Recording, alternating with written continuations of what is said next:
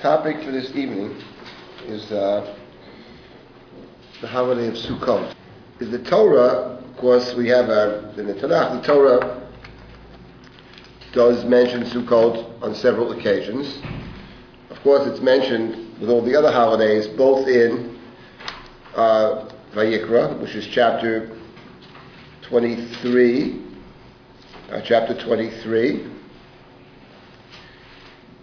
And we'll get to that. It's very, actually very strange over there. And it's also mentioned in the list of holidays in Bamidbar, which lists all the days that there are special sacrifices. And there too, that's listed in chapter 28 or 29. Let's read chapter 29. Yes, chapter 29, um, beginning in the 12th uh, pasuk. And uh, chapter 29, obviously, as you can see for yourselves, it occupies a lot of space. Unlike the other holidays, more, more space is devoted to the holiday of Sukkot than any other holiday. And the reason is that on the holiday of Sukkot, in that chapter, that chapter talks about the, that chapter and the prior chapter talk about the days where there's a special sac- sacrifice. So the holiday of Sukkot is unique in that respect. The holiday of Sukkot, on the eight days of Sukkot, um, every day has its own sacrifice, its own special sacrifice, and each day is different. Unlike, for example, Pesach, the seven days of Pesach, where every day you bring the same sacrifice. Sukkot, every day is different. So the Torah, in discussing the sacrifices in 29, gives a lot of space to Sukkot. Each day, eight days, seven days, and then the eighth, a lot of space. That's at 29. And in chapter 23 of Vayikra, where it talks about the holidays, there too, it would see that Sukkot has more space than any other holiday. That is because, in addition to having special sacrifices on each day, Sukkot has more observances than any, any holiday. Because on Sukkot, apart from the fact that it's a holiday, you don't work and all that, but the Torah mentions specifically two observances in relationship to Sukkot, which is the end of chapter 23 in page 263. First of all, it mentions that in verse number 40, uh, that you are to uh, to take. It says on the on the first day, and the Torah lists uh, several species that you take. Creates hadar kapot tabarim anaf eitzavot bi'avinachal. Take these species, hadar, whatever it is, not clear. Our tradition says it's an etrog.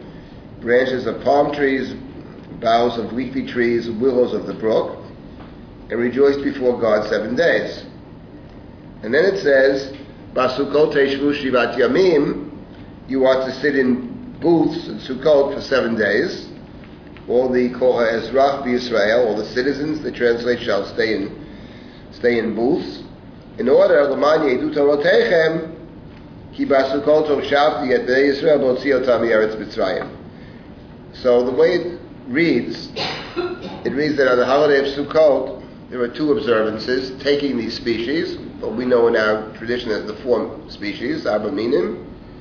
And then the second verse, the verse after that says to sit in booths for seven days. The whole thing is actually curious in, in general in Vayikra, because when you read the book of Vayikra, you read the list of the holidays, it's very odd, whatever interpretation we give it, because in verse number 37, it mentions Sukkot in verse, beginning in verse 33, 34. In the seventh month, the fifteenth day, seven-day festival to God. First day in the first day is a uh, first day not allowed to do any work. Sacrifices for seven days. On the eighth day, it's a holy day.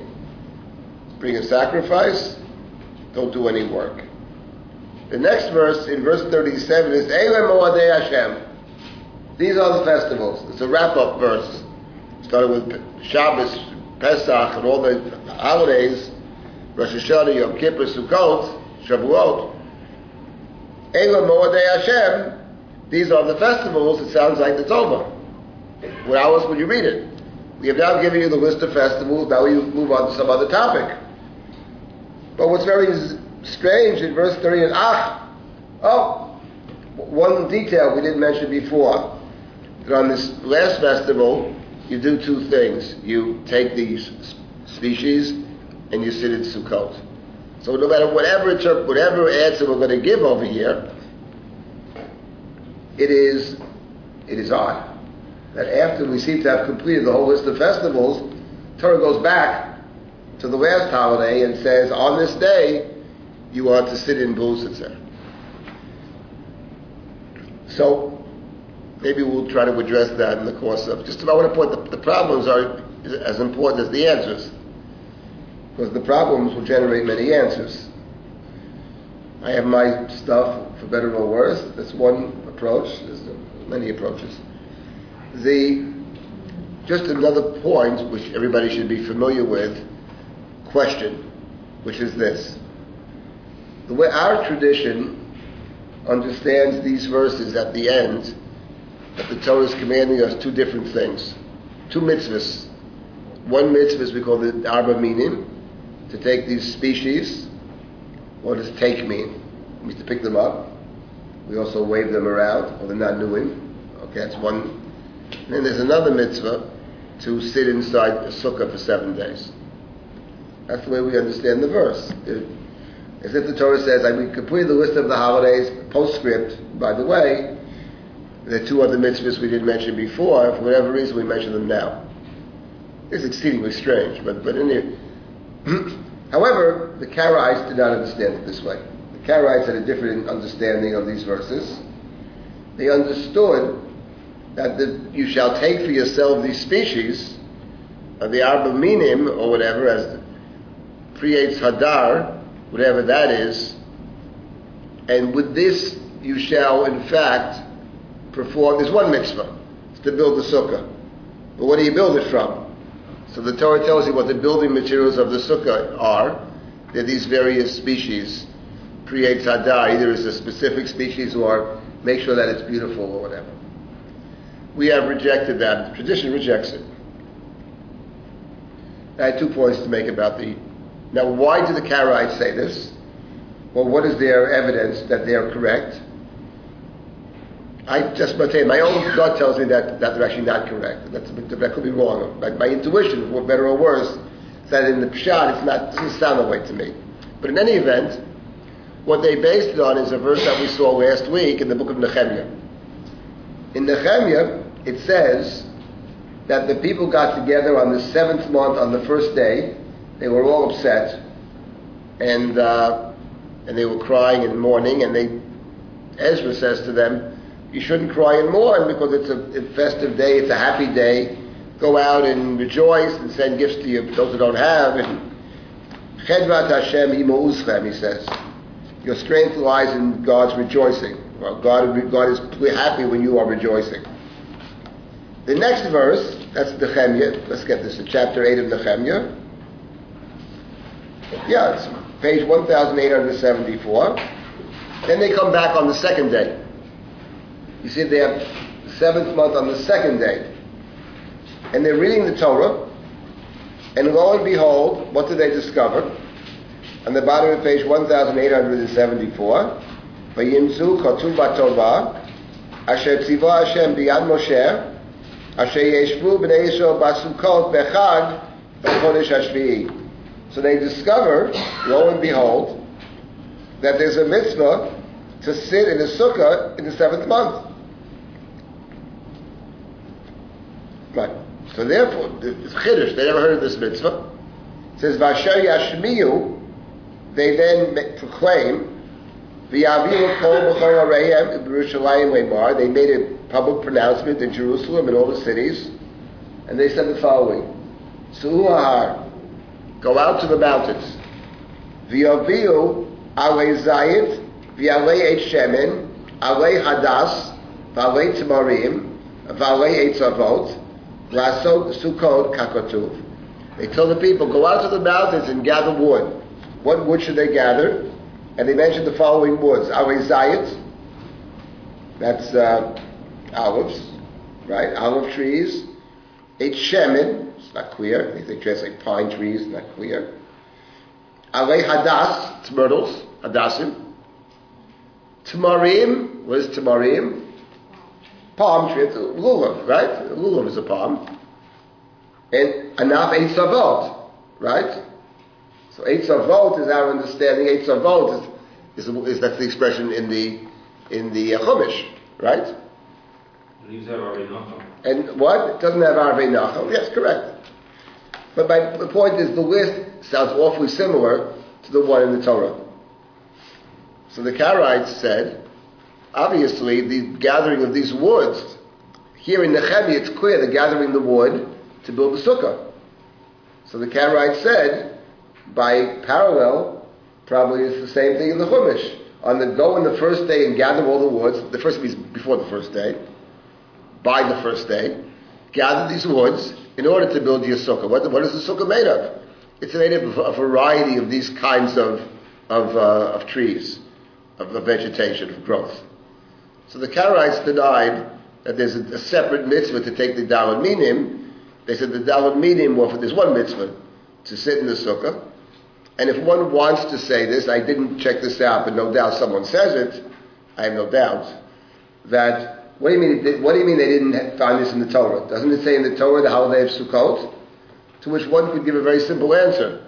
It says the holiday of Sukkot in the first in the list of the festivals, but, the, but and these are the festivals of God. Afterwards, it says it says ah. However, on this fifteenth day, there's a mitzvah to take the minim and to build the sukkah, to sit in the sukkah. That they didn't have. Maybe they only had the. It sounds like a, it sounds like a, no matter how you explain it, it's, it's very bizarre that it's not inside the parsha, okay? So, no doubt, some have suggested, I, I say this off the top of my head, I'm sure it's true, that what they didn't, they didn't know anything about sitting in the sukkah. They knew about sukkahs, they knew it was a seven-day festival, a holy festival, that they knew. But that you collect these woods and build a sukkah and sit in the sukkah, this they didn't know. In any event, but our, our, our, our tradition understands the verse differently.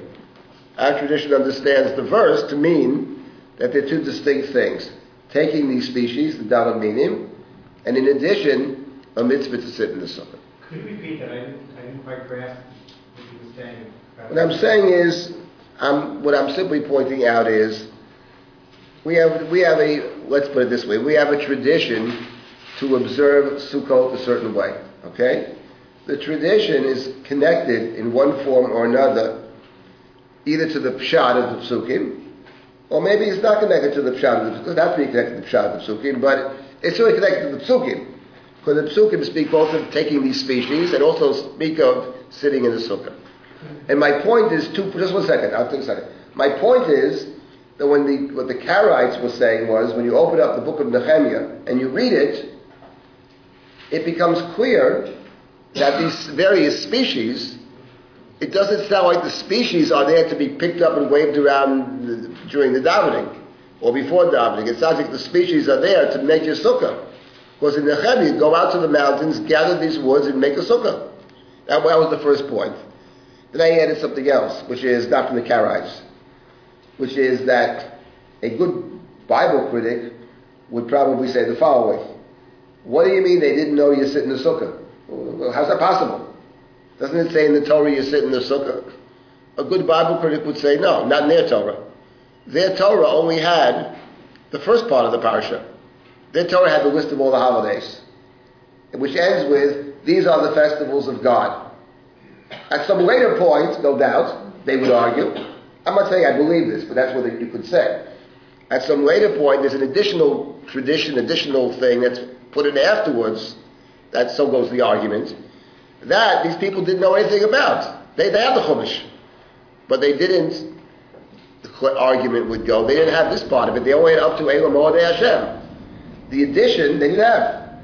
In this Torah, whatever they're reading, it represented a different tradition. That you do have it. Ah, we never heard of this tradition, whatever. That's, I'm saying that's how one could read it. I, I actually personally don't like that approach in general, but that's what one could say. What do you want to say? It just occurred to me that there's two aspects of Sukkah. One is to protect the Rosh Giver. That's why they're, they're together. And then you go back to Sukkot, it's part of Shloshim Goin. Because in the Chemie, we see we put Rosh Hashanah Yom Kippur Sukkot together as a- unit.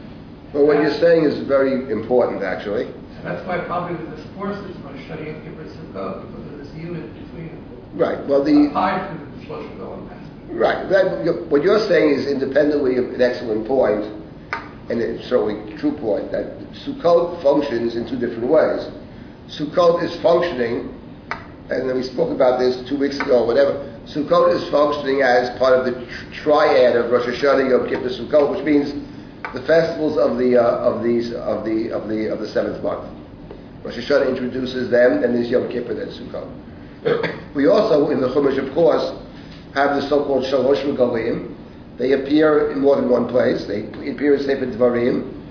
They appear in uh, in uh, in in, in uh, well, not Vayikra, They appear in Sefer Shemot actually. They appear in, in Shemot. They appear in Pinchas with the other holidays, but I'm saying it's three regalim as a distinct unit of Pesach, Shavuot, Sukkot, that you go Aliyah Regel, that appears in, Mish, in Shemot, that, I think twice, in Mishpatim and in Ki Tisa, it also appears in Parshas Rei. In Sefer Dvarim, by the way, there's no mention of Rosh Hashanah and of, and of, and of Yom Kippur at all. Rosh Hashanah and Yom Kippur aren't mentioned at all. But Pesach, Shavuot, Sukkot are mentioned. Your point is a very important point. Sukkot is both the completion of the of the triple Shalosh Regalim, which start with Pesach, but Sukkot is also part of this triple of Rosh Hashanah, Yom, Yom Kippur, and and uh, and, uh, and Sukkot. I actually want to talk about that a little bit. What do you want to say? Uh, Well, in support of that uh, unnamed Bible critic, this was somewhat different spin. Perhaps uh, Moshe Rabbeinu was speaking specifically to those people in that generation. And Elohim Hashem brackets would apply to them. Notice, uh, note I should say, how Zichron Shruah is is the reference to Rosh Hashanah in uh, Leviticus, in the chapter that we, we just have a reference to Yeah. the year of the Exodus, according to tradition, the Exodus took place, Shabbos HaGadol, Shabbat HaGadol was on the 10th of Nisan, that was the Sabbath, the Saturday, so the Exodus took place on Thursday morning. Uh, if they would have uh, the cycle of months as we do, the, that first Rosh Hashanah, that first day of Rosh Hashanah, and the first day of Sukkot actually were also on Saturdays. And also, therefore- the yeah. people in the desert, according to, to one Talmudic uh, approach, uh, salmon Sukkot all year. If they had a, a nice Sukkot, or maybe they had, they had not had Kavod, they had the uh, clouds of glory protecting them, they may have had Sukkot. So this, what, what's, what's outside the bracket didn't apply to them. They did not blow shofar. As Yerushalmi says in that one opinion in the fourth, beginning of the Rosh Hashanah, because it was Rosh Hashanah, only in the Mishkan would they have blown. So the, the, the people, of the children of Israel didn't blow Rosh Hashanah on that, on that Rosh Hashanah. Therefore, Zichron Shur is used, supported by the Yerushalmi. Well, let's put it this way, okay? And, and so it was a pshat, but it does Right, like that's that, what I was saying. It's a- it's a pshat, And, right. and therefore, they did not. It's a nice pshat, but it's a- Again, they didn't take, the- they didn't take the, the, uh, four species. It's it's it's pshat because it's making all kinds of assumptions which are not in the text at all. So therefore, I, I got it as a pilpul, but I mean in terms of the chumash, I don't see it. But the point, but coming back to the point that, that you made about how Sukkot functions in the calendar, that's what I wanted to, to discuss actually. Now, here, you, actually, Nissan alluded to something else, which is in the Gemara, actually very important, and this is not a pshetel, that the Torah says about Sukkot, you are to sit in Sukkot for seven days, and it gives a reason. It says, Kiba Sukkot, in order that the generations know, the generation should know that I allowed them, I caused Israel to sit in booths when I took them out of Egypt. So in that verse, they, I caused them to sit in booths. There's a disagreement in the Talmud, very famous one. What are these booths? One opinion is the booths, like regular huts or whatever that you sit in in the desert. And the, and the other, the strange thing is, Hoshavti, they, they built their own huts, presumably. So the other opinion, Hoshavti, I caused them to sit in booths, doesn't mean actual booths. It's a reference, claims this Tannaitic opinion, to the clouds of glory that Israel accompanied Israel when they left the land of Egypt. Now, when you have these two opinions, you have to ask yourself, which of the, we're learning the Chumash, which of these two opinions seems more likely in the verse? Basukoto Shavti your clouds of glory, or Basukoto Shavti are booths, actual booths. So I would say the following. If you read this verse alone, it sounds like they're actual booths.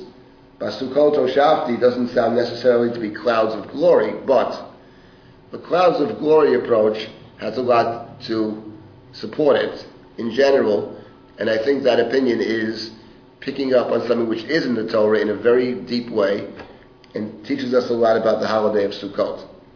And that is, what, what, what, do you mean clouds of glory? What do you mean that God accompanied us with clouds of glory when we left the land of Egypt? That is referring, without question, to the fact that when we left, how does God accompany us when we leave Egypt? Not at that very moment, but ultimately in the desert, how is God accompanying Israel? God is accompanying Israel by, by, by, by living with us in the, in the midst of Israel, and that is the Mishkan. So what, the, if, if, what this interpretation is suggesting, Basukot Shafti, is that what Sukkot represents, for this opinion, is the idea of the Mishkan. I took them out of Egypt, but I took them out of Egypt, and the, the goal, at least in the book of Shemot, the goal is to accompany them. The book of Exodus ends with the, with the building of the Mishkan. And what's interesting about the Mishkan is that the word sukkah actually appears in conjunction with the Mishkan in, and in, in two different ways. The main way it appears with the Mishkan, and the, of course the Gemara picks this up, obviously. The, the, the sukkah, or the word schach, or sochech, which is the key to the sukkah, there is something in the Mishkan which are, which are, things in the Mishkan which are sochech. And what is sochech in the Mishkan are the wings of the kruvim, the wings of the kruvim that cover the ark. Right? Sochechim bekanfehem el kaporet uplehem ishalachiv. The ark, which is the critical vessel of the Mishkan, has above it has a cover, and above a cover these two angelic beings facing each other with wings that cover the Mishkan. In fact, the Talmud in Masechet Sukkah picks this up in a very deep way when the Talmud asks the question, what is the smallest sukkah you can sit in? That is the, the lowest. What is the minimum height of the sukkah? The Gemara says it's 10, 10, 10 tefachim. And the Gemara tries to prove it. And what's interesting is they set out trying to prove it from how high were the wings of these of these angels. They spend a good, a fair amount of time wondering about the height of the wings of the angels, which from that you can infer that their, their understanding of the, the sukkah and the, the, Mishkan, that there's something hovering above. And by hovering above, I, I, think that means what, what are these kruvim doing when they're hovering above the, the, the ark, presumably? They are protecting it. The idea of the sukkah as a place of protection, which is very important, um, that the Talmud already connects to, this, to the kruvim that are sochachim, and not just that, but I would add my own two cents and say that just before we actually build a Mishkan, we know that after the golden calf, we were told that, I mean, we, we can't build a Mishkan because Moses breaks the tablets. So you can't build it. And Moshe starts to pray to God that God should allow him and the people to have a Mishkan, that God should dwell amongst us. And finally, God gives in, God relents, and God reveals to Moshe the 13 attributes, the Yud Gimel Midot. And once Moshe is taught these attributes of mercy, God, they are useful and God will agree to give Moshe a second set of Luchot, means you can build the Mishkan. That's how the book of Exodus ends. But when Moshe gets the 13 attributes, right, that's Yom Kippur, when he gets the, the idea of Yom Kippur, so God says to Moses, you stay here in the cleft of the rock. Right? I will pass by the cleft of the rock. And what does God say to Moshe? V'sakoti kapi olecha I will place my hand over you. Right? V'sakoti. It's a kind of protective mode. By the way, where in our prayers do we make reference to God putting God's hands over Moses as a kind of protection? It's in the Yom Kippur service, of course, where is it? It's the, towards the end of Yom Kippur.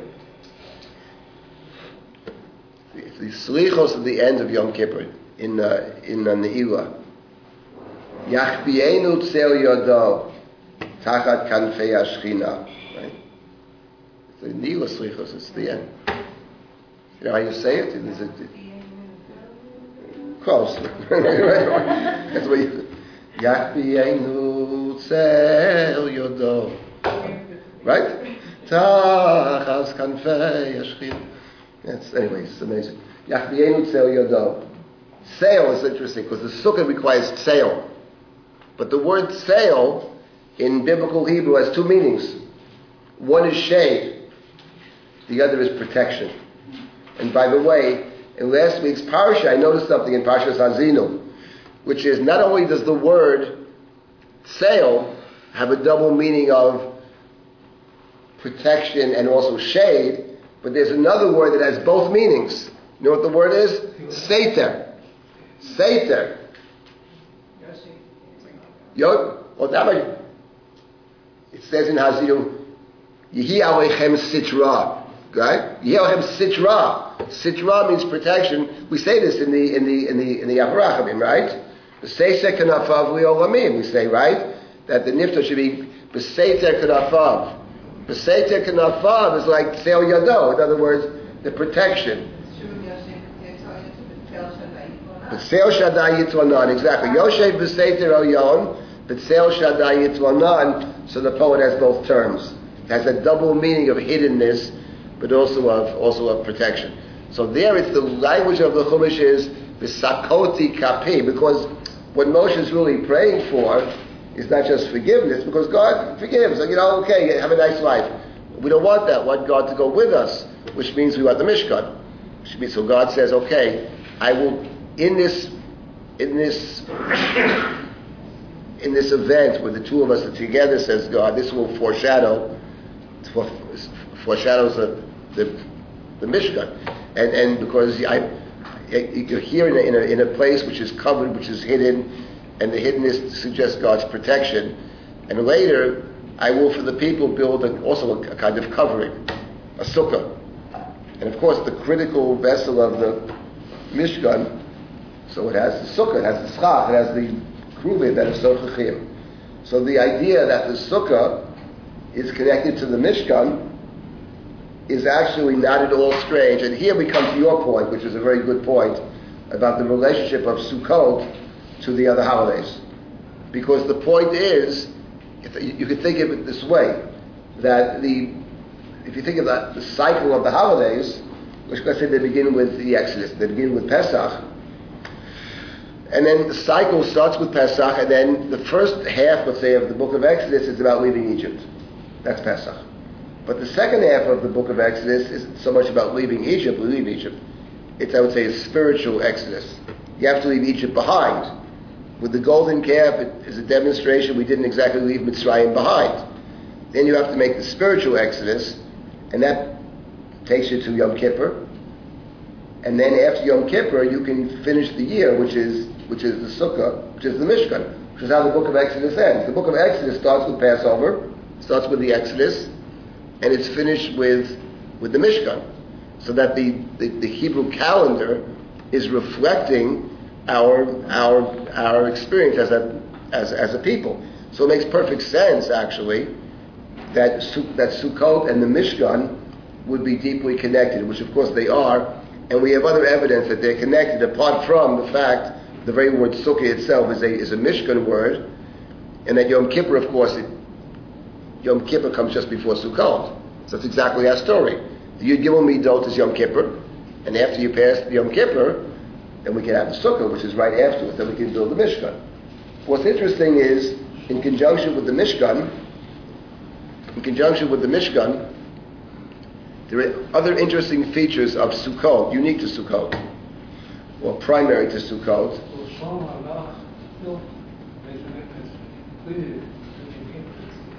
That's he did do that. That's right, and the, the, the, that's true. There probably is a connection over there between you know between the Shmini Atzeres and all that, and the and the building of the temple. That's true.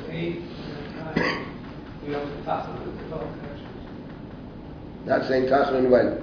During the days between Yom Kippur Okay, fine, that's true. So you could see that as part of a, that might be that, it might be that, this, that okay, possibly, that's possible, but it's, but there's something more fundamental, something more basic about this. You have to understand the basics. There's something else about Sukkot that's very interesting. First of all, there's something that we identify. We identify it with, with, with all the mitzvot, but the truth of the matter is, it's particularly connected to the holiday of Sukkot.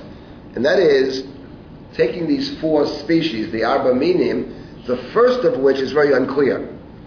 Ulkachtem, it says, you shall take for yourselves by Yom Rishon, on the first day or by the first day, pre-Eitz Hadar. Pre-Eitz Hadar. What is pre-Eitz Hadar? So the tradition, the answer is no, we don't know what it means. The Rambam writes that we have a tradition that it's a uh, it's a etrog. Okay, so fine. But the Torah did say etrog. The Torah said pre-Eitz Hadar. And what, it strikes me that whether you you can accept the tradition of the etrog, but the Torah calls it pre-Eitz Hadar, and that means that there's something specific about the holiday of Sukkot, which is Hadar. It was the idea of the beautification of the mitzvah. Is a primarily a sukkah halacha, which then becomes uh, expanded, one to say, to many other areas of Jewish uh, practice, but is primary in the holiday of, of, of, of Sukkot. And let me say two things about this. First of all, that it strikes me that actually, because on Sukkot it's not just have a beautiful lulav and a beautiful etrog, but it actually manifests itself in another very interesting way on the holiday of Sukkot. A different concept, known in the halacha as noi sukkah. Now, there's a mitzvah actually to beautify the sukkah itself, which suggests to me, noi sukkah, right? Suggests to me that the rabbinic tradition actually accepted what the Karaites were saying. Because according to the Karaites, the Hadar is actually the sukkah. Because after all, these things are not a separate mitzvah for them. They are, you take these beautiful things to build your sukkah. So the rabbinic tradition, while rejecting this, this view, also accepted it. In other words, we accept that on one level in the pshat of the pasuk, is what the pasuk is saying. Now, what's interesting is, and this is all these things, of course, have enormous significance for, for many reasons. But as a small aside, I mean, many people have spoken, written about this. Everybody knows that it says in the book of Maccabees that the year of Hanukkah, the people could not celebrate Sukkot. So Hanukkah was a Sukkot that the 25th of, day of, of, uh, of Kislev. And the truth of the matter is that whether it means they actually physically couldn't do Sukkot that year or not, there are deep connections between Sukkot and uh, and uh, and uh, Hanukkah. And of course, one of the what the most interesting thing about the this this this there's more than one connection actually, but what distinguishes Hanukkah from all the other holidays that we have is that on Hanukkah, not only is there a mitzvah called Hidur Mitzvah, but we even have Mahadrin Mina Mahadrin, and, and the point is that the Hidur of Hanukkah, because the, the, Talmud says the mitzvah of Hanukkah is one candle for, for a house. The Mahadrin, Neel Kol Echad V'Echad. The Mahadrin Mina Mahadrin, Poches V'Olech, Machokas Rishonim, it doesn't make a difference. The point is there are three categories. There's the mitzvah, there's Hidur, and there's Mahadrin Mina, really Mahadrin. And the point is that in the case of Hanukkah, it's not just that you have beautiful oil. The Mahadrin, Mida Mahadrin do a different mitzvah. They're lighting more candles. So it's not just about doing the same mitzvah in a more beautiful way. It actually changes the very nature of, of the mitzvah. Where do we have this Difhider mitzvah? Creates Hadar. So Hanukkah and, and of course, and Sukkot are connected in that way, and they're connected in another basic way also. The most basic way, which is what? The descending order. Yes, the descending is, but Beis Shammai's opinion is true. Parei HaChag. Beis Shammai says that on Hanukkah, you light on the first day eight candles, the next day seven candles, the next day six, then you go Poches V'Halech. Poches V'Halech. Also, there's a. Yes, I'll get to Hallel. I, I, I, had, Hallel in mind, but I will just pick up first with Suri's point. So Beis Shammai, I'll get to Hallel. That, that was, that's what I meant. But, one second. First Suri's point. So Beis Shammai has the opinion, probably strikes everybody as a very strange opinion. That on Hanukkah, Beis Hillel says every day you light more, you, you light more candles. Beis Shammai says the opposite. Beis Shammai says every day you light fewer candles. Okay. Probably intuitively, you just, your, your gut reaction to that is, what a strange thing to do. Every day to do less. It's strange. I'll get back to Beis Shammai in a second. Beis Shammai, of course, the two opinions, makes perfect sense. Beis Hillel makes no sense. But Beis Shammai makes perfect sense. Anyway, but, but, doesn't matter. I'll get, I'll get to Beis Shammai in a second. The point is that, the point is that, so Beis Shammai says, why do you, why do we light fewer candles every day? So they give a reason. Well, well it's not a reason, have justification. Because we have another area of halacha where you do less every day. And what is that? Oh, Sukkot. See, because on Sukkot, the number of parim that you bring in the Musaf diminishes each day. The first day it's 13, then 12, 11, until you get down to 7. Shmini Atzeres you only bring one. Shmini Atzeres is, a, in a way, its own holiday. But the other days it's in descending order. It says Beis Shammai, so on Sukkot you bring fewer, one less power each day. So the candles of Hanukkah should be the same. We see that Beis Shammai already is drawing a connection between the observance of Sukkot and the observance of, of. Now you mentioned what I had in mind, which is Hallel. On Sukkot, you say Hallel every single day. I mean full Hallel. Not like Pesach. Pesach, you say full Hallel one day, and the other days you say what's called half Hallel or partial Hallel, which means you don't say it. Because half Hallel, it's a custom to say it, but it's not really Hallel. So Pesach, you say one. But on Sukkot, you say Hallel every single day. The Talmud discusses that. I can't get into that now. The other day when we say Hallel, every day, of course, is uh, is uh, Hanukkah. On Hanukkah, which is a rabbinic holiday, we are saying the whole Hallel every single day of Hanukkah for, for eight days, which makes perfect sense if you see Hanukkah as a kind of Sukkot. And by the way, I would add another Mishkan feature to both of them about Hanukkah and Sukkot. They're both eight days. Eight is a temple number. For example, the dedication of the temple. When did that happen? Vayhi Bayom Hashmini, Pasha Shmini. There's seven days of preparation for the seven days of Miluim. Then you have the eighth day, in which the temple is dedicated. Chanukah means the dedication. Chinuch is the dedication. Chanukah Samizbeach. So it's eight days. Sukkot, being a, a, a Mishkan holiday, is also eight days. Now let me just get back to Suri's comment about Torah HaChag. Just want to make a small point. I will quote my esteemed wife on this, suggest this, this total pshat, of course. Simple. Why in the world would anybody diminish? Strange thing to do. What are you diminishing? The first day you light eight. Oh, tomorrow only seven, six. You get down to the last day, it's only one. What? What kind of seichel? What kind of sense does that make? They must be very depressed. Beis Shammai, these depressed, negative people. You know, Hillel oh, loves the world. Beis Shammai. Anyway, I like Beis Shammai. Can I tell you? But uh, it's like this. It's very simple. It's based the measure. The, the Gemara picked up on something very important about Hanukkah. Hanukkah is actually the darkest time of the year. Because Hanukkah, actually, and as Yoel Ben Nun points out, Rosh Chodesh Hanukkah is truly the darkest day of the year. Because not only is the shortest day of the year, or just about the shortest day, but also there is no moon either. So it's really dark. And then, of course, in the middle of Hanukkah, what happens? It starts getting lighter. That's the famous medrash that Adam Arishon, he saw the days were getting shorter and shorter, and he said, Gaval, maybe the world's coming to an end. And then it started, he realized the days are getting longer. There's hope. So the point of Beit Shammai, of course, Poches Vaholech, is a very simple point. Because as Hanukkah proceeds, says Beit Shammai, you need less light. That's Poches Vaholech. Because it, it represents the fact that as we travel through Hanukkah, there's hope. Because you realize, first the first part of Hanukkah, you say, oh, things are getting worse, getting worse. And then in the middle of Hanukkah, Rosh Chodesh is the turning point, suddenly it starts getting lighter. So Beis Shammai says, what is the Hanukkah festival of hope? Because you realize things, even though it's very, very low point, it starts to get better. Means you need less light. You need less of our own energy put in because there's more help from the outside. Beis opinion of Pochus V'Holech. See, it all makes perfect sense. It's pshat actually, Misha.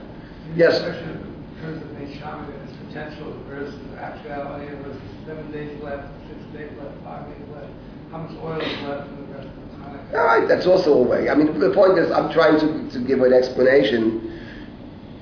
Doesn't contradict what you're saying, but I'm trying to give an explanation which picks up on something very interesting about the holiday of Hanukkah, which is it's the holiday right smack at the darkest time. It's a holiday in which the day itself, which that over the course of these days, and Rosh Chodesh being the turning point, of course, it's a funny holiday. It's a holiday which is in two different months. I mean, it's a very interesting holiday, Hanukkah, but that's not our problem here. Our point is to Sukkot, and Sukkot has various features. Let me get to the one point I wanted to make. I didn't make it clear. The idea of Hidur Mitzvah, this is the point I want to make. The, basically, the idea of Hidur, of beautification, at its core, is a temple concept. That's the point I want to make. That's where you have Hidur.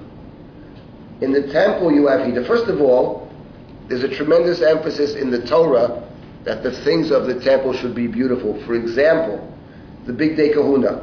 There we have exactly the term. The Yasita, uh. Yeah, what's the first part of the pasuk? Bigdei, Big Day Kodesh li'aron, mechavod u'tiferet. Chavod v'tiferet. For honor and tiferet, which is pe'er, which is beauty. The very terms that we have in the beginning of Megillat Esther is also covered with. It's Achashverosh. It's about himself, his palaces, his parties. But in the temple, the word covered with tiferet appears in the Torah at least twice in conjunction with the Mishkan. And not just that, there's something else. It's not just beauty in terms of the clothing. The vessels are very, the, uh, the, are made of beautiful things, actually. It's something very almost other, otherworldly about the temple. That's a very idea. It's very unreal in a certain sense. It's very beautiful. King Solomon went maybe too far with it.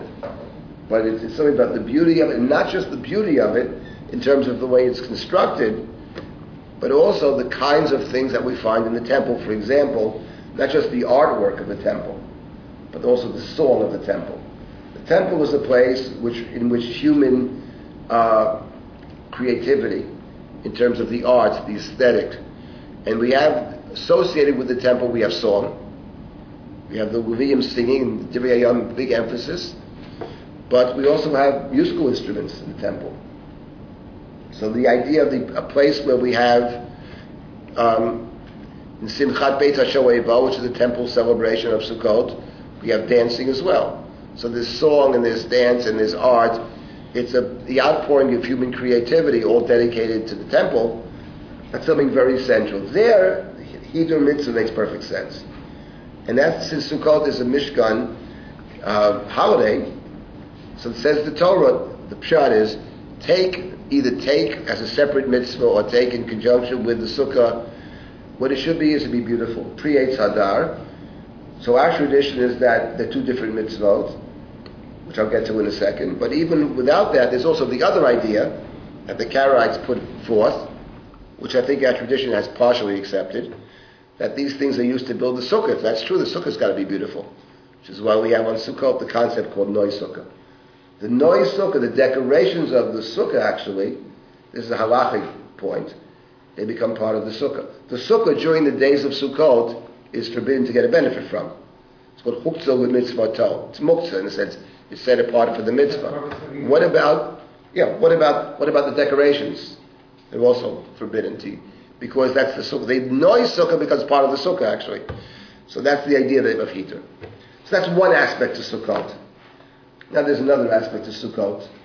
Our tradition, and I think our tradition is, don't get me wrong, I think you can, it, it reads very well in the text. The truth of the matter is, without the book of Nehemiah, if you just read the psukim in Vayikra, it does sound to me like there are two different mitzvot. But what is this idea of taking these species? Create sadar, anafet savot, arve nachal. What is the idea of the Daled Minim? So I, I you want to say something? Okay. Maybe that's the word connected with Dira. Ador, Ador, if you ask Ador, Rishon, Rishon. That's the Gemara. And Ador, could be also. I don't think that's the pshat. No, but what is the best? Say that Sukkot is a Dira, things like And I understand that, but I'm saying I don't think the, the word dar in the, in the, in the Chumash But what is Sukkot about, actually? I mean, what, let's say in terms of our observance of Sukkot. So we have this dwelling in these booths, which is a Mishkan, the beautiful structures, but there's also the Daled Minim. Sukkot is identified in our tradition with something else, was agricultural, but particularly something else, which has to do with the, the way it's situated on, in, on terms of the calendar. Sukkot is is a festival. it is the end of the agricultural cycle. It's the harvest of the Chag Asif, but it's also something else. It is situated at the time that the rains begin to fall. So deeply connected to Sukkot, deeply, deeply connected to Sukkot, it's the holiday in which, yes, we are completing, in a sense, the previous agricultural year, but it's also something else, which is we are, in fact, anticipating, hoping for a good next year, which is going to depend on one thing. It all depends on the rain. And therefore, no doubt that the, the, the taking of the four species, Arvi Nachal, and waving them, and probably beating them, in terms of the Hoshanas, which is also very interesting. I can't get into that now. It's very interesting, Hoshanas. I think last year I gave a shiur, just, we read through the, the Hoshana we say on, on Hoshana Rabbah, and try to explain the themes of Hoshana Rabbah, which is amazing actually. So we don't have time for everything. But there's something else about Sukkot, which is we are anticipating the rain. And actually, we are not just anticipating the rain, but on Sukkot, we are uh, actually praying for rain. Except we don't want to pray for rain on the first day of Sukkot, because then we can't sit in that sukkah. So therefore, we delay till the last day. Shmini Atzeret. But really, of course, we would begin to pray for rain in the beginning of Sukkot, and we wait till Hoshana, we wait till um, Shmini Atzeret to pray for rain. But the waving of the lulav, the waving and the taking of these species is already a suggestion that we are hoping for uh, for the rains for the, for the next year. And uh, something else very interesting about rain, which is in terms of what we do. We are doing two different things in our prayers. We are mentioning the rain. We mention the rain. That's in Shmini Atzeret. But we also, not on Sukkot itself, but later in the year, we begin to ask for rain. The question is, when do you start asking for the rain? You don't ask for the rain on Sukkot, you ask later on. So this question of when you begin to ask for rain is a very, very interesting question, actually. The Talmud says that in, in the land of Israel they started at one time, and in Babel they started at a different time.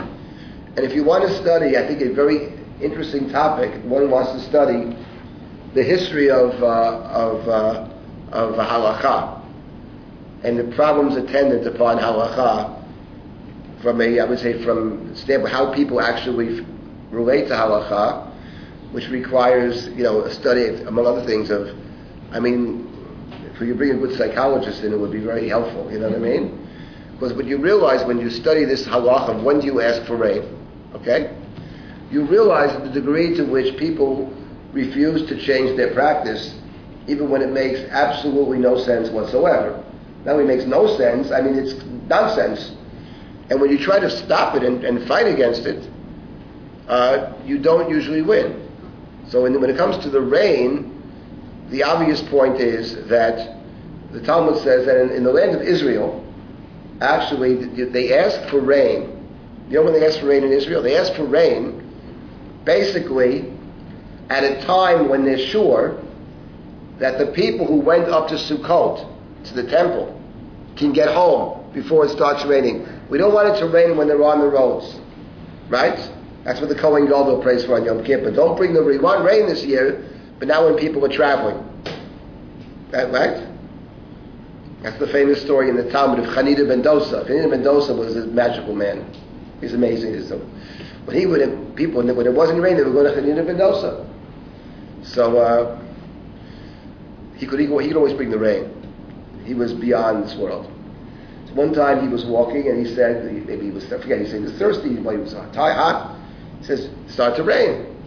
Someone commented back and he says, what does the Kohen Gadol on Yom Kippur help us when there's Chanina ben Dosa? He- You know, he, he wants to rain, it's going to rain. But leaving Chanina ben Dosa out, the point of the Talmud is very simple. In the land of Israel, the rain is tied to Sukkot. Not just mentioning the rain, asking for rain as well. We don't want to ask, we want to actually get the rain when people are on the roads having celebrated Sukkot. So we wait till they're safely home after Sukkot, was it Zion Macheshvan or whatever, and then the rains come. That's in the land of Israel. But other places have different kinds of seasons.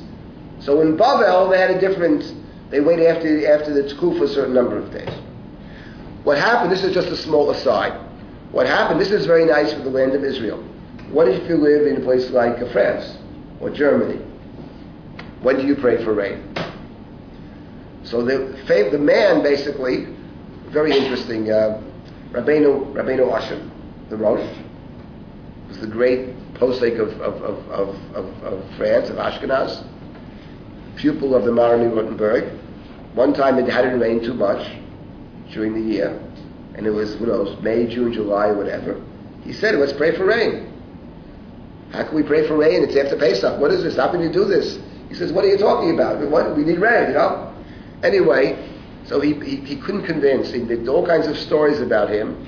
He actually leaves Europe, not, not for that reason. But he leaves Europe, he goes to Spain. And he's one of the most interesting, he's a great, he's the great posting of Europe who actually leaves and goes to Spain. He's afraid he's going to be killed, so he goes to Spain. And as he's going along to Spain, he's stopping in these different towns, trying to convince them that our practice of only asking for rain during these seasons makes no sense. Because we don't live in a, in a climate where it rains part of the year and not. So, so uh, he does, at one time in the synagogue agrees with him. Does, this is the leading posek of the entire Jewish people, you understand? It's not a little guy. And then when it comes to it the next day, they, they, they refuse to do it. The people in the shul refuse to do You get a sense of how ingrained these things are. To the degree nowadays we have another problem, which of course I don't know if they knew about. What if you live in the other in the in the southern hemisphere? So this is totally crazy because your summer, it- it's all reversed. So what do you do? This is the problem. I mean, logically you would say, let's ask for rain when we actually need rain. But no, actually, as far as I hear, I was checking this out, they follow Israel, basically. Even though it makes no sense at any level. In any event, this is, the holiday of Sukkot is the time. But- Now, Mashiv HaRuach U'Morid HaGeshem is actually not technically a prayer for rain. Now, it's, it, it, it's, a, it's a praise of God who brings the rain. Now, it's true. And Rabbi Eliezer said to Rabbi Yehoshua, if it's a praise of God, do it the whole year round. Why are we praising God? But we only praise God for rain at a time when we anticipate the rain. Maybe you're right. Maybe there is some sense where even Mashiv Ruach is an indirect prayer. But it's certainly not a direct prayer. The direct prayer is later in, in Birkat Hashanim, where either you say V'tein Bracha or V'tein Talumat Talut Bracha. In any event, the holiday which is about the rain is the holiday of, of, of Sukkot. There's no question that the Arba Minim are connected to the rain, and there's no question that the bizarre, strange custom of taking, of, of, of Hoshana Rabbah, and of beating the Hoshanas on the ground, is got to be some kind of fertility rite, anticipating, hoping for the crops that will grow in the coming year, which is, of course, all depending on the rain. Without rain, we have nothing. So I did want. I wanted to, to try to frame the, the two, these are the two main aspects of the holiday of Sukkot, and of course the other main thing of Sukkot is the uh, is the Hallel. What? Hallel, the recitation of Hallel. Now, the truth is, in my Haggadah, I wrote about Hallel, and I, it's my favorite thing in the whole Haggadah. And there, actually, it focuses on Pesach, but the truth is that it also talks about Sukkot. If I have time, I'll say two words about that. But let me. I want to. I want to frame this a different way in terms of these two. Simchas Beis Hashoeva, yes, Simchas, of course. You see the two. That's an excellent point. You see the two things coming. I wanted to frame these two, these two, these two things, and I would frame it in the following way: these two different aspects of. On one hand, Sukkah is the Mishkan, the temple. On the other hand, there is this hope for, prayer for rain, and you're very correct. Simchas Beis Hashoeva and something else about Sukkot. Another big fight of the of the Tzdukim and the Prushim. Sir. The rabbis came up with a new interpretation. Was not in the Chumash, obviously. The rabbis came up with a new mitzvah. The Tzdukim didn't buy it in any manner, shape, or form, and for very good reason, but they didn't, but it doesn't matter. But it's the rabbinic tradition. We know that in the Torah, when you bring a sacrifice, very often it's accompanied by other things called a mincha, which is flour, which is and which is oil, and which is oh, yayin. The li- wine libation, you pour wine. It's always the pouring of wine. But the rabbis came up with a new thing. That on the holiday of Sukkot, there's a different libation, an additional libation. Nisuch hamayim. Nisuch hamayim, the pouring of water. Sadducees said, oh, this is, this is nuts. Where do you get this from? The answer is out of nowhere. But the idea of it is, not the answer, you know, kinds of drug, but very important. Now, you see from that clearly the degree to which Mayim and Sukkot are bound to get. It's the time that you pray for rain. Now, let me just, I want just to frame briefly these two elements of what Sukkot I think I is. think the government has spoken, that was their response. They, they, yeah, of course, they threw the Israel, of course. They, they didn't accept the, the, that. It doesn't make a difference. This is certainly what Sukkot has, is, has come to mean, no doubt. And I think for good reason. I do think it's rooted in the text. I don't mean Nisuch HaMayim, but the idea of Mayim is clear. Now, here's, here's what I wanted to suggest, a, good way to frame this, which is the following. In, in general, I've come to believe that all paths take us back to Genesis. You got to start with Genesis. The story of Breshit, core story for us in Breshit, of course, God creates everything. But, the second story is that God creates a particular place, a sacred place. It's called the Garden of Eden. And in this place, God places God's creation, the human being, then it becomes two human beings who are to dwell in the Garden of Eden. In the Garden of Eden, the Torah says a very strange thing. At the very beginning, it says, prior to the creation of the humans, it's V'ed Yalem in Haaretz. Which God planted a garden, and an aid, Aleph Dalet, would have rose up from the earth. What is an aid? So the commentaries are divided, not just the commentaries, people are divided. What is the aid? Something it means a mist. Something it means a, a, uh, a, a, a, a spring, spring of water. And the Torah says, it was watered by this aid,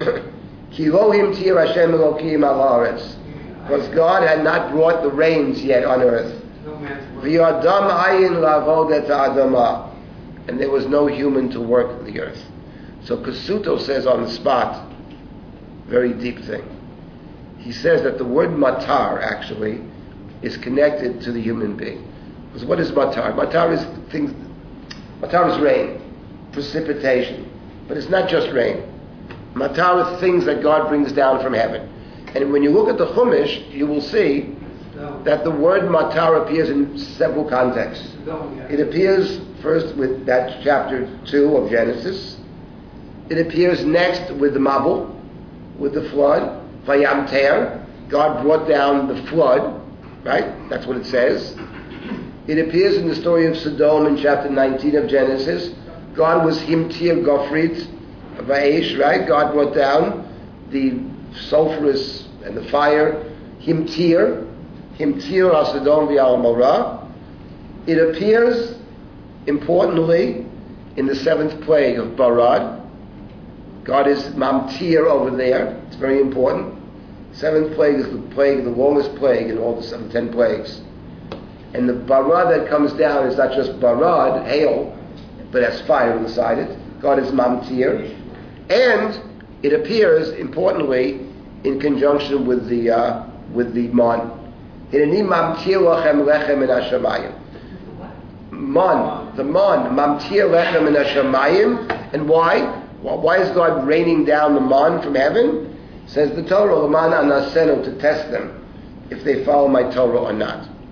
In short, the idea of matar, the idea of rain, whether it's whatever the rain is, is a, God's response, either God's response to human behavior, and especially interesting about Mitzrayim and about Sodom is that in each case they've been warned. They're warned, actually, or they're given an opportunity to do the right thing. God sends these messages to Sodom to see what's going to happen. They, they flunked the test. But Mitzrayim, Pharaoh was warned many times. The man says the Torah is a, is a, God is going to test us. God will test us and see if we follow God's Torah or not. Matar is God's response in the Torah to human behavior. This is, as we say in the Shema, if you keep the Torah, there's going to be rain. If you don't keep the Torah, there's not going to be rain. The rain is a response to human behavior. Now, the Garden of Eden is a place where, after we eat of the fruit of the garden, we are banished from the Garden of Eden. And once we're banished from the Garden of Eden, and we set out to wander across the earth and eventually to create or to discover kind of alternate Eden. And what's interesting is, for example, with the story of Sodom, right? The Torah says this that when Abraham and Lot separate, in the 13th chapter of Breshit, it says, Abraham said to Lot, You want to go to the right? I'll go to the left. You want to go to the left? I'll go to the right. Left and right means north and south. You go to the north, it says Lot picked up his eyes, and what did he see? Vayared kol kikar hayarden kikol mashkeh. He actually looked eastward. He picked up his eyes and he saw a very fertile place, Sodom. And the Torah then describes Sodom in a very striking passage. The Torah describes Sodom as being the following: Kigan Hashem, Ki Eretz Mitzrayim, Boach Sodom was for Lot, says the Torah, like the garden of God, like the land of Egypt. So right away it jumps out at you. Gan Hashem can only refer to one thing in Genesis, the Garden of Eden. The, why is the Torah comparing the Garden of Eden, forget Sodom, to Mitzrayim? Kigan Hashem, what happened to the Garden of Eden? Like the land of Egypt? What is that about? But the point is actually a very, very simple point in the Chumash. The point is that when we're in the initially in the Garden of Eden, the Garden of Eden was not a place primarily where people are there to, to make choices. There wasn't weren't too many choices to make. There was one choice. Okay, we made a bad choice. There was one prohibition. Outside of that, there are no prohibitions. It's very simple. It's all given to us. It is called it's called Gan Eden, Garden of Pleasures. I mean, so Eden, right? Idunim. It's not it's not a place where you struggle. The struggling only takes place after you leave the Garden of Eden. But in partaking of that fruit, something changes. What, what changes is that the world in which we find ourselves, which is our world, which is set up by the expulsion from Eden, the world in which we find ourselves is a world in which it's all about making choices. And God, God will respond to us the way we make choices. The place for the Chumash that represents a place of choice is the land of Canaan, the land that God seeks out, Doreshota, for the simple reason that in the land of eh, land of Canaan, in the Chumash, there isn't always water. You can't survive there. You only survive in the land of Canaan if God gives you rain. And God's going to give you rain, in the words of the book of Dvarim, or in the words of the Shema, if you keep the mitzvot, you get rain. You don't keep the mitzvot, you don't get rain. Some Jews don't like to say that parsha, you know what I mean? That's a big mistake on their part. Because the idea is very basic. The idea you live in a place of choice and there are consequences to one's actions. Okay, you don't like the rain business or whatever. You want to find a different parsha? Listen to hay. But, but, but the point is, that's what it's saying. And once you live in that kind of world, what is, what is Mitzrayim? Mitzrayim is the place where there's always water. That's the whole point of Egypt. There's always water. The Nile. Okay, there can be the extreme case of famine, like the story of Joseph. But fundamentally, there's a reason you go down to Egypt when there's a famine.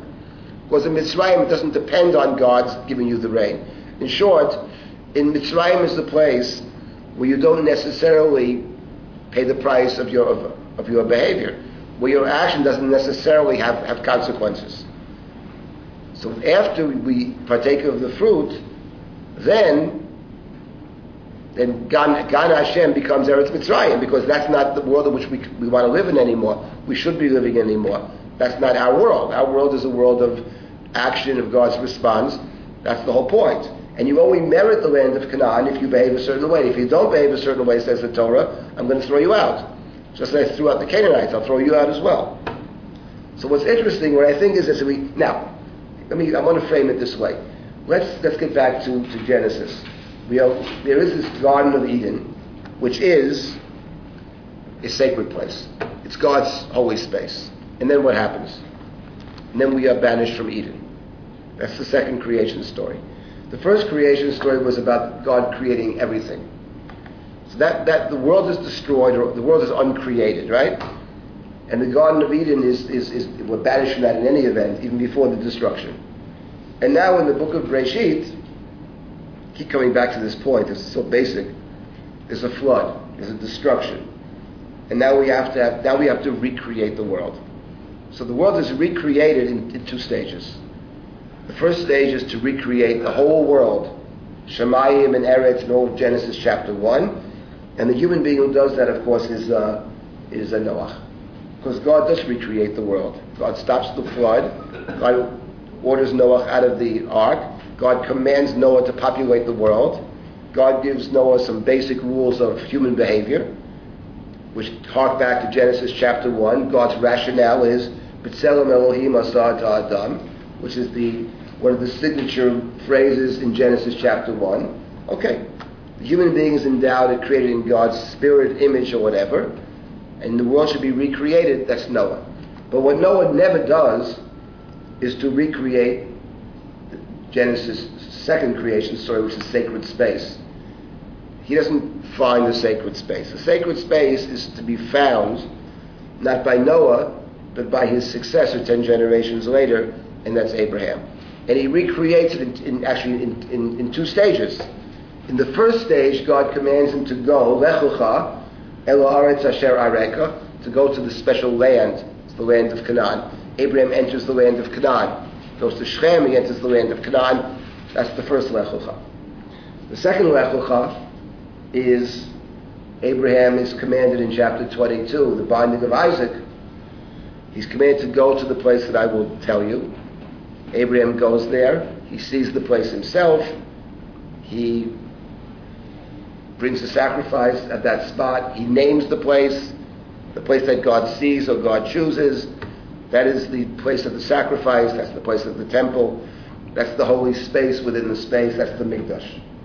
Asher Yamir Hayom Bahar Hashem Yera'eh, which today is known as the place in which God is seen. Yireh Yera'eh. Yireh Yera'eh, those two words, Yireh and Yera'eh, are terms that appear in the Torah in conjunction, of course, with going up to the temple, the place that God chooses. Shalosh Pamim Ba'Shanah Yera'eh kol Zechurcha et Pnei Hashem, right? And elsewhere, that what? And you have it later on, and actually, in the Talmud, there's even a discussion whether the correct reading is Yireh or it's Yerah. It's very not clear, actually, in the Chumash. But in any event, the Yirah, you appear before the God, you are seen before God, God is seen there. That's the temple. So it strikes me the following. It strikes me, and what is that all about, actually? If you think about it, what is this idea of the, of the temple and the, and the land? The temple and the land are, for the book of Genesis, the replacement for the Garden of Eden. God's purpose in the world was not just to create a whole world, but there was a special place in this world. The special place initially is the Gan Eden. But Gan Eden is the place from which you are banished, you can never get back there.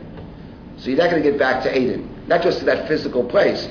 You can't even get back to the idea of Eden either. You can get back to a sacred space.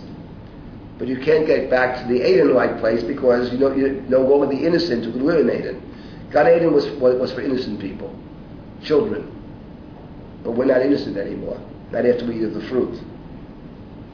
As God says about Noah, Adam ra mine'urav. We're not innocent at all. And therefore the question is, where is the Eden for the non-innocent person? Where is the Eden for the person who has drives, desires, and above all has knowledge, who has the ability to make choice? It can't be Egypt because that's not a place of choice. It can't be Gan Eden, that's not a place of choice. It's the land of Canaan.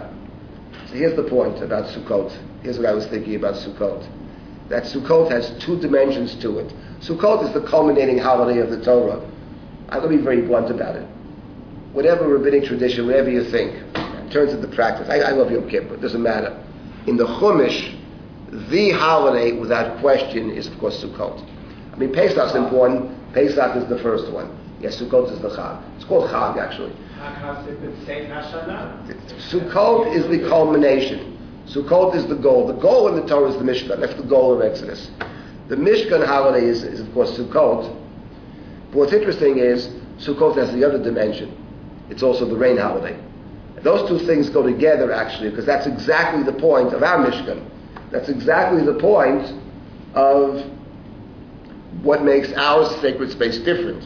What makes our sacred space different, what makes the Mishkan different from Gan Eden, is that Eden was a place there wasn't, it wasn't about choosing. It wasn't about consequence. There is a consequence of disobedience, but it's not a place where the human being is told, you are to make all the choices because the human being is denied knowledge. We don't have the knowledge to make the choices. Once you get the knowledge, then suddenly you get a, you have a different task in life, and you have the ability to choose, and you become responsible for all of your choices. And I go beyond that, which is that what's clear in the Chumash, for example, and my wife has written about this, and of course we talk about it all the time, but what is particularly striking in the Chumash is that the, the second story, the story after Gan Eden, the story of Cain and Hevel, it's very striking. So Cain, of course, we know the story. Cain brings a sacrifice, God doesn't accept it. His brother brings a sacrifice of the best, God does accept it, and Cain is very unhappy, to put it mildly. So what does God say to Cain? He says, what are you so upset about right? Halo im teitiv se'et. If you do good, se'et, whatever se'et means, you'll be raised up, you'll be forgiven, you'll be primary, good things will happen to you if you do good. If you go teitiv, and if you don't do good, do good loveitz. Sin crouches at the door. Only bad things will happen. But the point is, right? So he's commanded to. Adam was commanded what? What was Adam's command?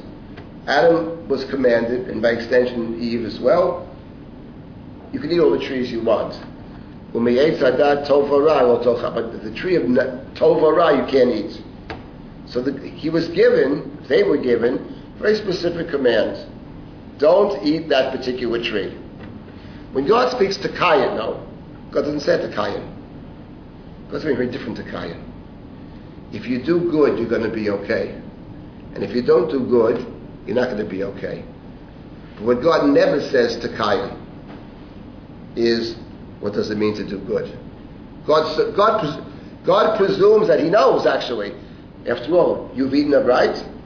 You, you have eaten of the you have eaten of the of, of the fruit of knowledge. Right? You ate the tree of knowledge, dot, right? You know tovara, you know good from bad.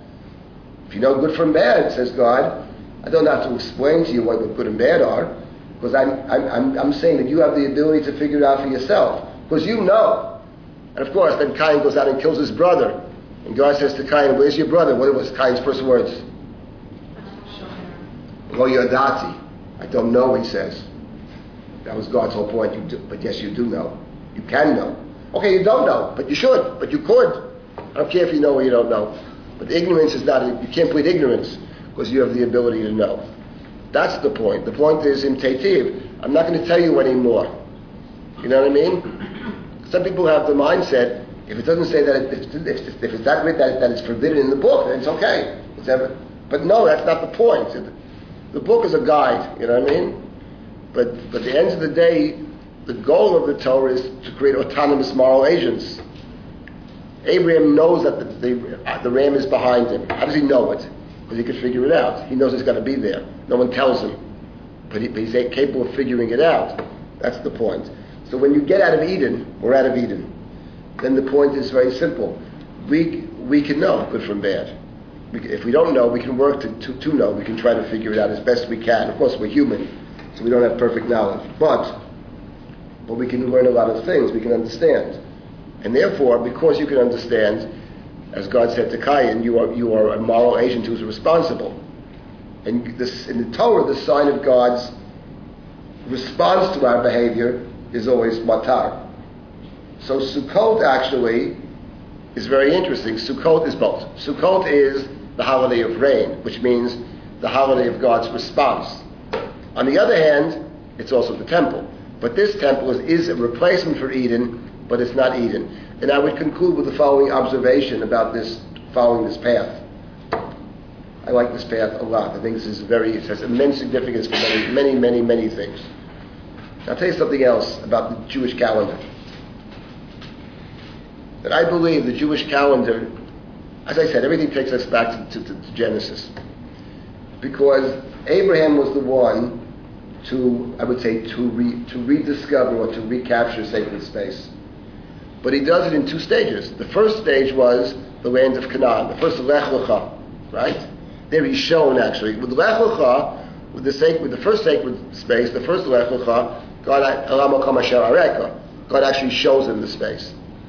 The second place is not the whole land of Canaan, but a place within the place, and there Abraham is much more of a, of, of a say. First, Abraham actually names the place. Know, the Genesis Act, Abraham names the place, Hashem Yireh, but apart from that, there the Torah didn't say that God showed him. There the Torah says the place that I will tell you, but the verb to see is used in the Akedah specifically in conjunction with, with Abraham seeing and in two different ways. First, he sees the place from afar, in the fourth verse of chapter 22, and the second is he sees the ram behind him, out of his, not in the line of vision. And what I would suggest is this, that in the, in the, in the calendar, which I think the idea of a calendar is to objectify, in a certain sense, the way one works, walks, and lives through, through the year. The calendar reflects in some way our own personal experiences through the year. The story of the Exodus from Egypt, there are two goals when you leave, the, leave Egypt. One, the goal was the same to be able to discover a place where the individual and the community can be together with God in the same place. And it strikes me that there, but Abraham had, had two spaces. The first space was the land of Canaan, coming into this land, which is the place of choice, the place of human action and, and, and consequence. And the second was within this large space to discover the sacred space, the holy space. Yes, Har Moriah, the, the Mikdash, and all the different terms for the Mikdash. And it strikes me that's exactly the calendar that we have. Not the Sukkot as part of Rosh Hashanah Yom Kippur and then Sukkot, but the Sukkot as far as Pesach, Shavuot, and Sukkot. Because in the Torah, in any event, I talk about the Torah now, what does Shavuot represent in the Chumash? What is the holiday of Shavuot in the Chumash? You know what it is? Entering, no, it's called Atzeres in the Gemara, but it's entering the land. When you enter the land, the, the, the Chumash says the following. First you have Passover. Then the Torah doesn't mention Shavuot right away. Then it mentions the mitzvah of Sfirat Omer. You're traveling. And when you come into the land, and you bring those first fruits, what Shavuot represents in the Chumash is actually entering the land. What Sukkot represents in the Chumash is, is the holy space within the land. It's a temple holiday. It's exactly what you have in Genesis. Exactly, actually, to a T. This is our calendar. This is our calendar. Is that what the word Luach, because the tablet as well as the calendar? I have no idea about the, whether, I don't know what the term Luach is. I mean, what's funny about this is, you know, it's so simple. You know what I mean? It took me a long time. I'm so I'm very excited about this formulation. I think there's deep truth to this, and it's suddenly not just a calendar on a wall. You know what I mean? It's suddenly because basically it's about a journey. It's what it really is. It's a journey through time. It's a journey that we take. Everything's a journey, you know. The the temple, the way the Torah eventually represents the temple, the place that God has chosen, and suddenly, when it becomes the place that God has chosen, which is what God says to Abraham at, at the Akedah, that once you have the place that God chooses, it's not a Mishkan that God is with us in the same place, but, but you're traveling to God, then suddenly the journey itself becomes very important. The Akedah is not even so much about the binding of Isaac. It's those three days that he's walking there. You know, he, he actually, Abraham, it's interesting, in the Chumash, he actually chops the wood right away. He doesn't wait to get there. He chops the wood immediately. Some other time I'll talk to you about that. But then he chops the wood immediately. Then he has to walk for three days. It's the journey. Hamakom, suddenly the, the journey to, to the sacred place is very important. That's just being there, but it's going there. The calendar, one might say, is a kind of journey. The goal is Sukkot, of course. But of course, the moment you get to Sukkot, there's the other dimension, which is the rain, which means you're starting over again. Every, every ending is also a beginning.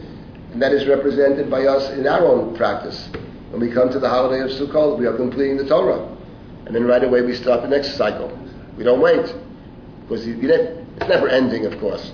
For the very simple reason. Because even though if you go through the same motions the second year, we hope they're not the same. They shouldn't be the same. That, that's our problem. It is the same. But it's not supposed to be the same. The, the, the routine is the enemy of, of everything. To repeat the same thing is the enemy. So you're starting it again. Our, our prayers are next year's be different, actually. We'll make, we'll, we'll make other mistakes too, we know that. But hopefully there's some improvement over time in this journey that we take through the calendar. Pesach, Shavuot, and Sukkot. The place that God has chosen, the place that God chooses. But it's the place of the place of consequence, the place of human decision, and, and we pay the price or rewarded or suffer for our decisions. That's the place of rain. It's in Sukkot.